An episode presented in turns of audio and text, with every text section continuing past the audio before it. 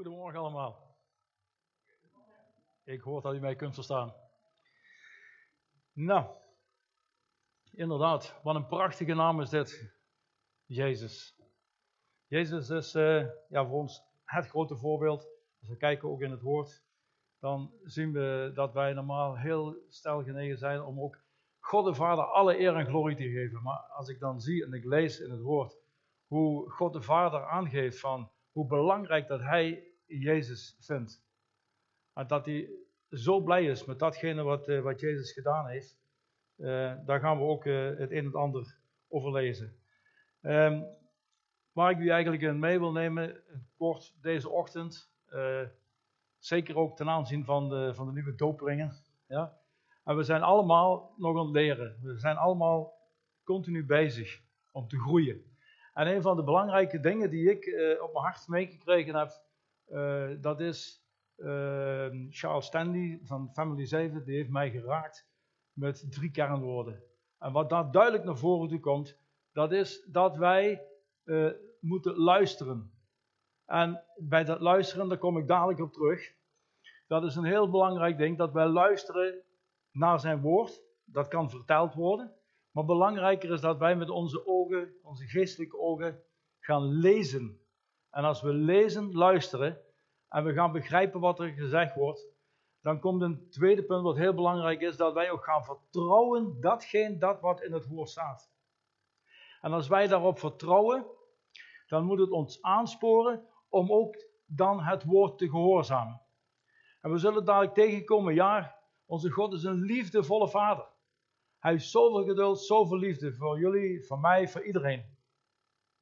Maar er zijn ook dingen, zegt vader, van luister naar Jezus, wat hij verteld heeft.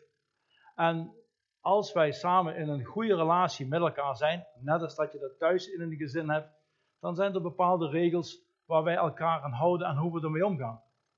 En daar wil ik u gewoon een klein stukje in meenemen. Um, ik pak even als voorbeeld uh, 2 uh, Timotheus, hoofdstuk 3, uh, vers 16 en 17. Het goed is, ja, die komt op de beamer mee. Um, wij lezen daar, alles in de boeken is door God geïnspireerd en is nuttig om ons de waarheid te leren en ons te wijzen op wat er aan ons leven en ons geloof nog mankeert.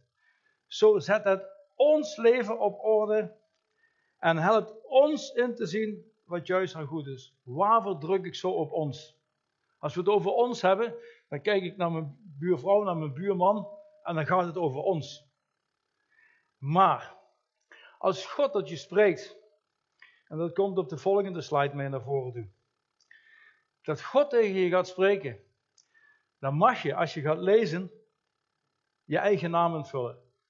En wat ik je wil meegeven, als je in je stille tijd gaat en je gaat het woord lezen, vraag gewoon als eerste de Heilige Geest om hulp. Dat hij je geestelijke ogen opent en je oren, zodat de gedachte die hij heeft en geeft aan jou bij het lezen, dat die voor je duidelijk gaat worden. En als ik dan hier lees, Martin, of vul maar je eigen naam, alles in de boeken is door mij geïnspireerd. En dan moet je je voorstellen dat God tegenover je zit en die kijkt je rijk in de poppetjes van je ogen. En dan is die raak. Dus alles in de boeken is door mij geïnspireerd. En is nuttig om jou de waarheid te leren en jou erop te wijzen wat er in jouw leven en geloof nog mankeert. Ik denk, oh, oeps. En ik kreeg al direct de gedachte van binnen dat vader tegen me zei, of denk jij soms dat je al alles op orde hebt? Nou, ik dacht het niet. Er is nog altijd een weg te gaan. Ik heb nog genoeg te leren. Alles wat in de boeken door mij is geïnspireerd, zet jouw leven op orde en help jou in te zien wat juist en wat goed is. Dus hij zegt hier eigenlijk: Ik ga je helpen om te laten zien welke dingen wel en welke dingen niet goed zijn. Nou, vertrouw ik God als Hij mij erop wijst dat de dingen ja, die in mijn leven nog niet goed zijn, dat Hij daarin wil komen en dat Hij me daarin wil helpen. En als ik daarop vertrouw, wil ik dan ook gehoorzamen. Dat zijn ook dingen die je tegen jezelf moet kunnen zeggen. Ik heb uh, de Bijbelvertaling die je gebruikt, dat is het boek. En uh, ook uh, de, de, de herziene Statenvertaling is ook het boek wat ik daarnaast gebruik. Maar ik adviseer ook, vooral als we aan de basis zijn, neem de eenvoudige tekst, zodat die echt bij u binnen kan komen. we gaan lezen Colossense 3, hoofdstuk 3. En ik lees hem nu gewoon tot vers uh, eh, 17.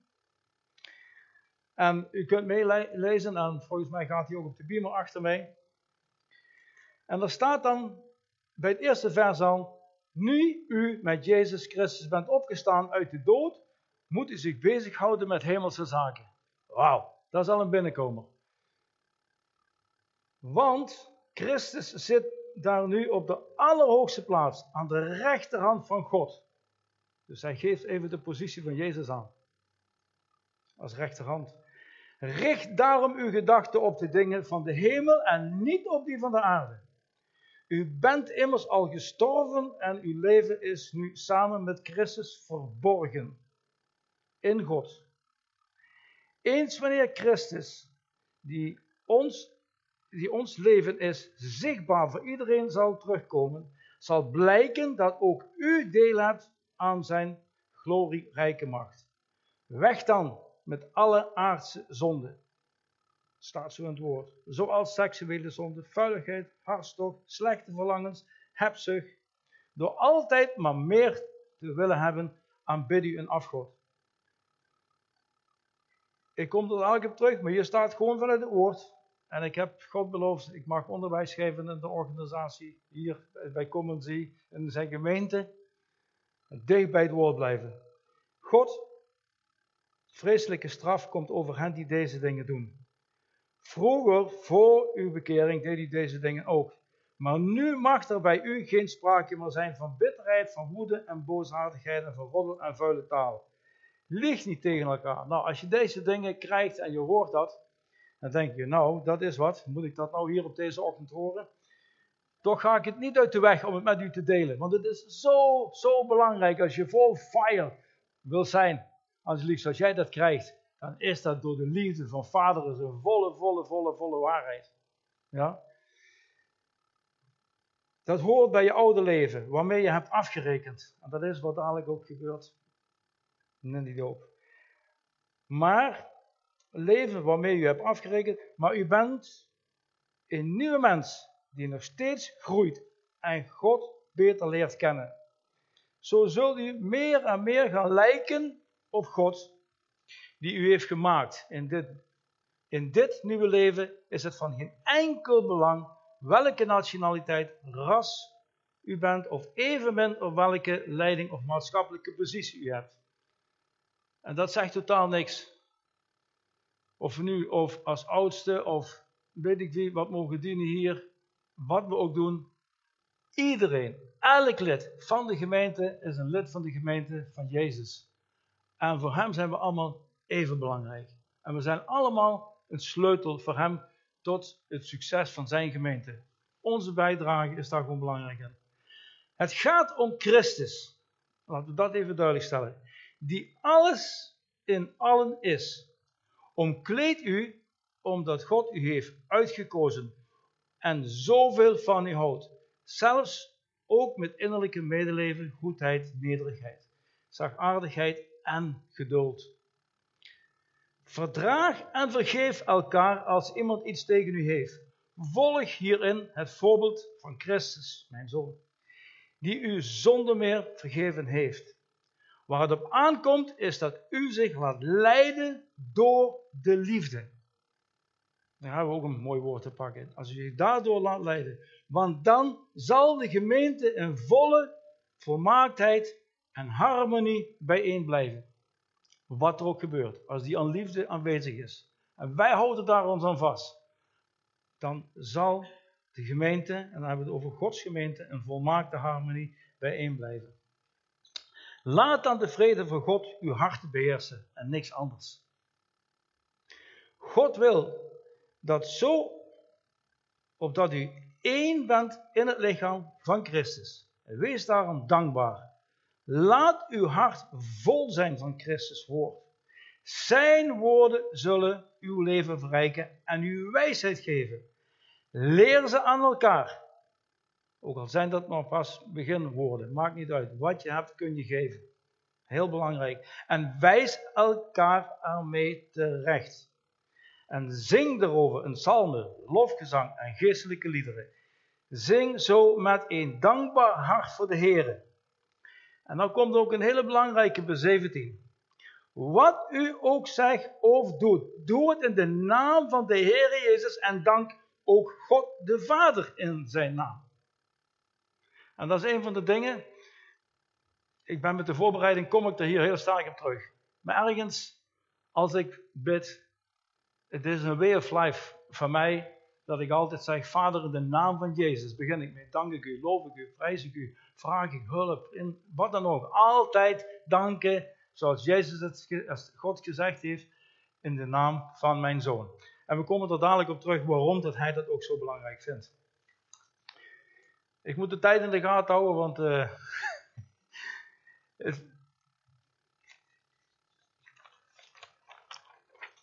En nu, nu gaan we kijken.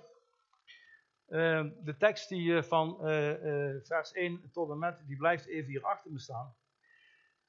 Maar als we gaan luisteren, lezen, dan lees ik het en er staat er, nu je met Christus, als jouw verlosser, bent opgestaan uit de dood, moet jij, dan heeft hij tegen mij, hè, en zo spreekt hij ook tegen jullie als je leest, dan moet jij je bezighouden met hemelse zaken. Nou, dan komt bij mij al de eerste vraag. En dat is als we lezen, vraag je dan eens af, wat zijn hemelse zaken? Als je daar uh, een kwartier over moet nadenken in het begin, is dat goed. Maar eigenlijk moet dat ook iets worden wat zo bij je naar voren komt. En ik heb gewoon even opgeschreven en ik lees het, want omdat ik normaal als ik met de studie bezig ben, daar nog eens flink over uit kan wijden. Wat zijn hemelse zaken? Het zijn die zaken die mijn zoon Jezus, die drie jaar dat hij hier is geweest, getraind en geleerd heeft. Die in mijn woord zijn opgeschreven voor jou, Martin. En voor u. Dus niet alleen voor mij, ja. Zoals liefde, saamhorigheid, rust, vrede, lofprijs, aanbidding en ga zomaar door. En God kijkt je aan en stelt mij de vraag: Martin, waar ben jij mee bezig? Vertel het mij maar.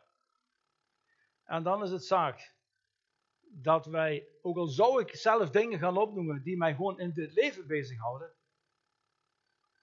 dan hebben die nog maar een schrille blik op hetgene wat eigenlijk in de, in de hemel is. En daar mogen wij ons dan naar uitstrekken. Dan staat er, want Christus en dan moeten wij weten, als we het over Christus hebben. In de Bijbel staat de ene keer Christus en dan praten we over Jezus. Christus is de,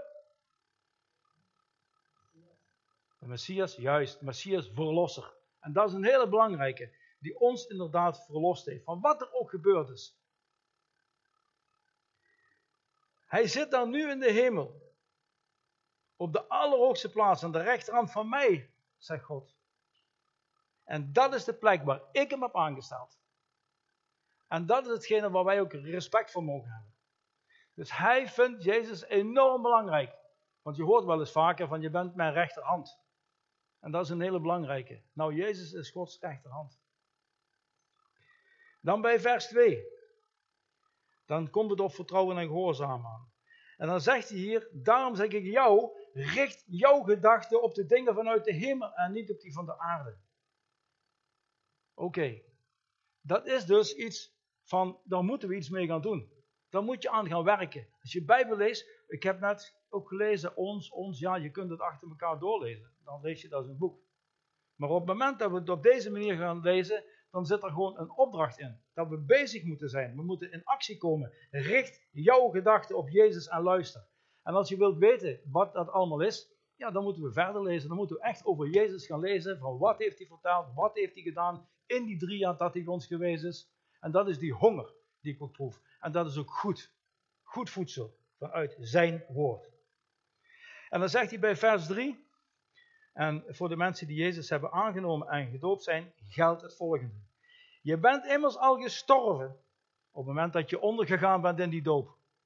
En jouw leven is nu samen met de, verlof, de verlosser, Jezus, Christus, verborgen in mij. En dat betekent nogal wat.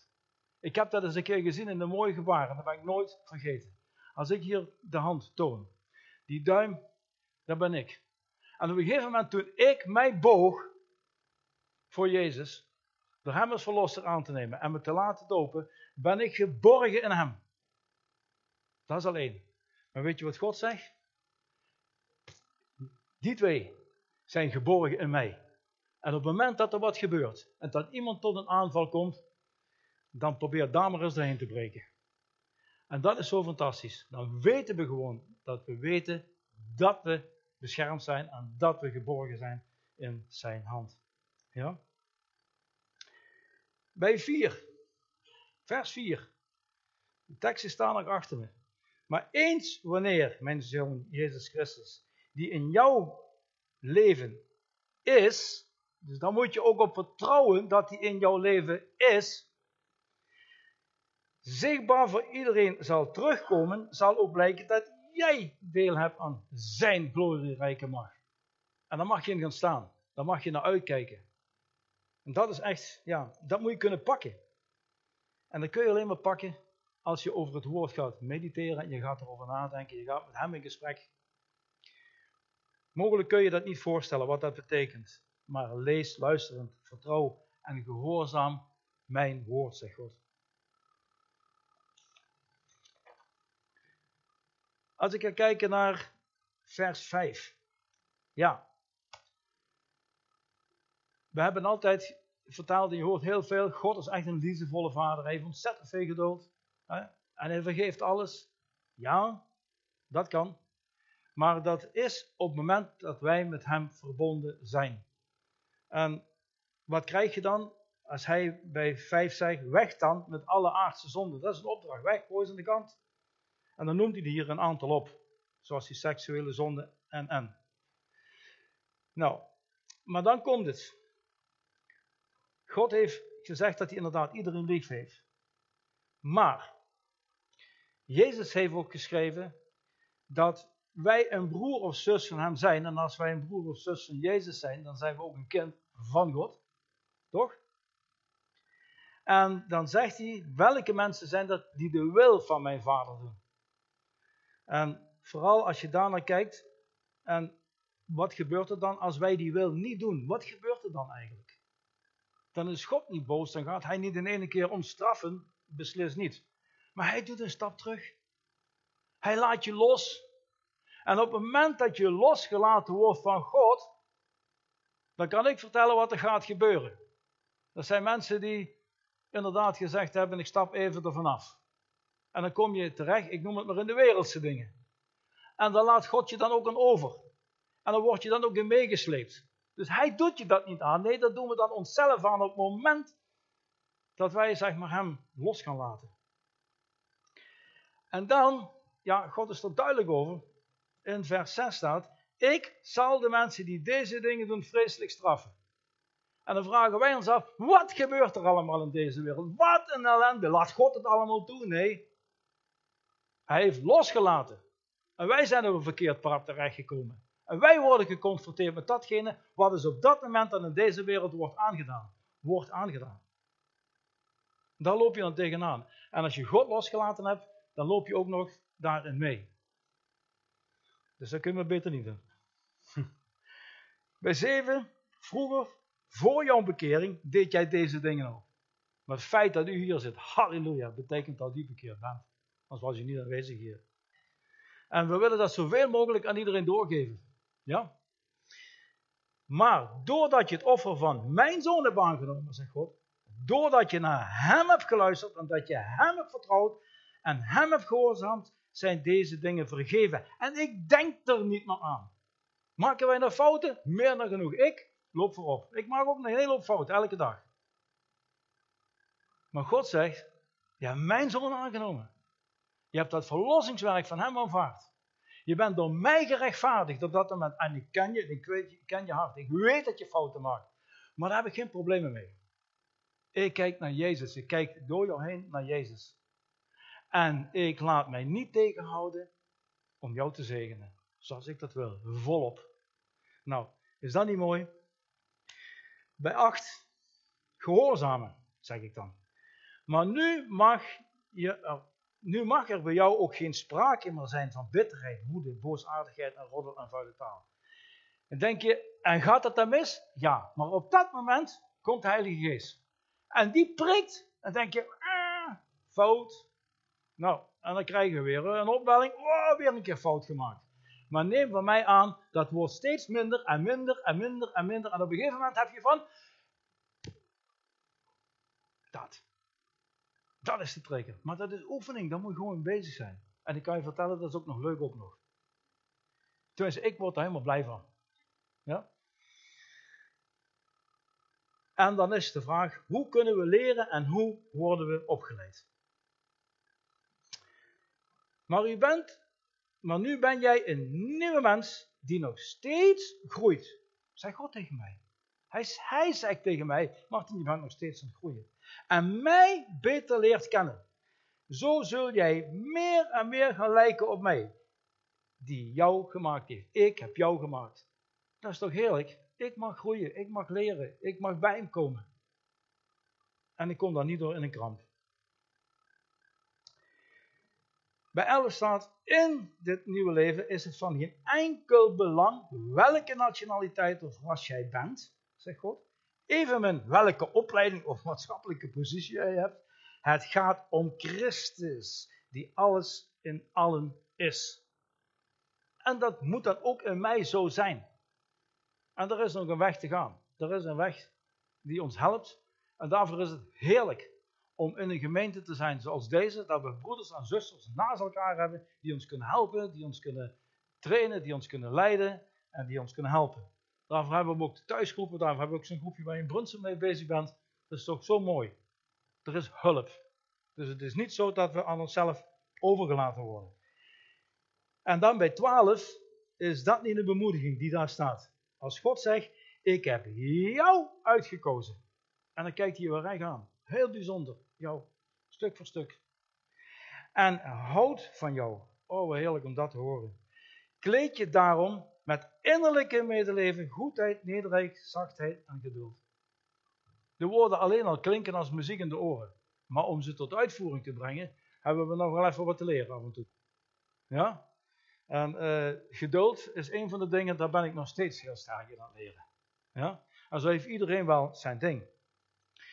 Bij 13 zegt hij, dus het zijn eigenlijk de regeltjes die God ons zo meegeeft. Als jij in die gemeente zeg maar, samen de dingen goed wil neerzetten voor hem. Verdraag elkaar, vergeef elkaar. Als iemand iets tegen jou heeft, volg je dan ook het voorbeeld in van Christus, mijn zoon, die jou zonder meer vergeven heeft. Je kunt heel veel dingen met pijn in het hart blijven lopen. Want of ik nou in deze gemeente kom, in het begin toen ik hier kwam, oh, alles halleluja, ja prima, leuk en aardig. Maar dan kom ik ook mensen tegen, ja, dan denk ik van nou, had ik niet verwacht. Dan zegt God, oké, prima. En wat denk je, dat je die alleen hier hebt, zei hij tegen mij? Nee, die kom ik overal tegen, waar ik ook ga sta. Alleen is de vraag van hoe ga je er dan mee om? In liefde, naar elkaar, geduld, en dat soort dingen. Daar moet je ook aan werken. De Bijbel is trouwens een werkboek, hè? niet gewoon een leesboek. Ja? Bij 14, waar het op aankomt, is dat jij je laat leiden door de liefde. Die komt binnen.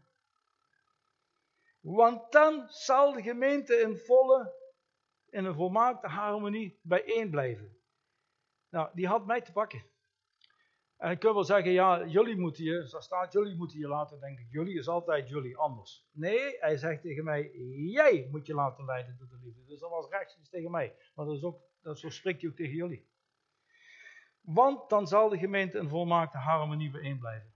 Want de kracht van de gemeente is dat we eenparig samen kunnen bidden, lofprijzen, dat we echt een eenheid vormen. En als wij één eenheid zijn, dan is het deze eenheid vastgepakt, zegt me dus door God. En dat daar maar zijn eraan komt. Ja? Bij 15 zegt hij dan, laat de vrede van mij jouw hart beheersen. De vraag is, wil je dat? En vertrouw je daarop? En als dat zo is, gehoorzaam je dan ook wat hij vertaalt. En dan zegt hij dan, daartoe heb ik jou ook geroepen als lid van één lichaam. En dat boeit niet. We zijn met een aantal mensen tot uh, nieuwe oudsten gekozen en geroepen. Maar allemaal leuk en aardig. Maar ik vind het veel, vele malen belangrijker dat ik als lid van één lichaam van deze gemeente geroepen ben. En that's the power. En daarvoor wil ik staan.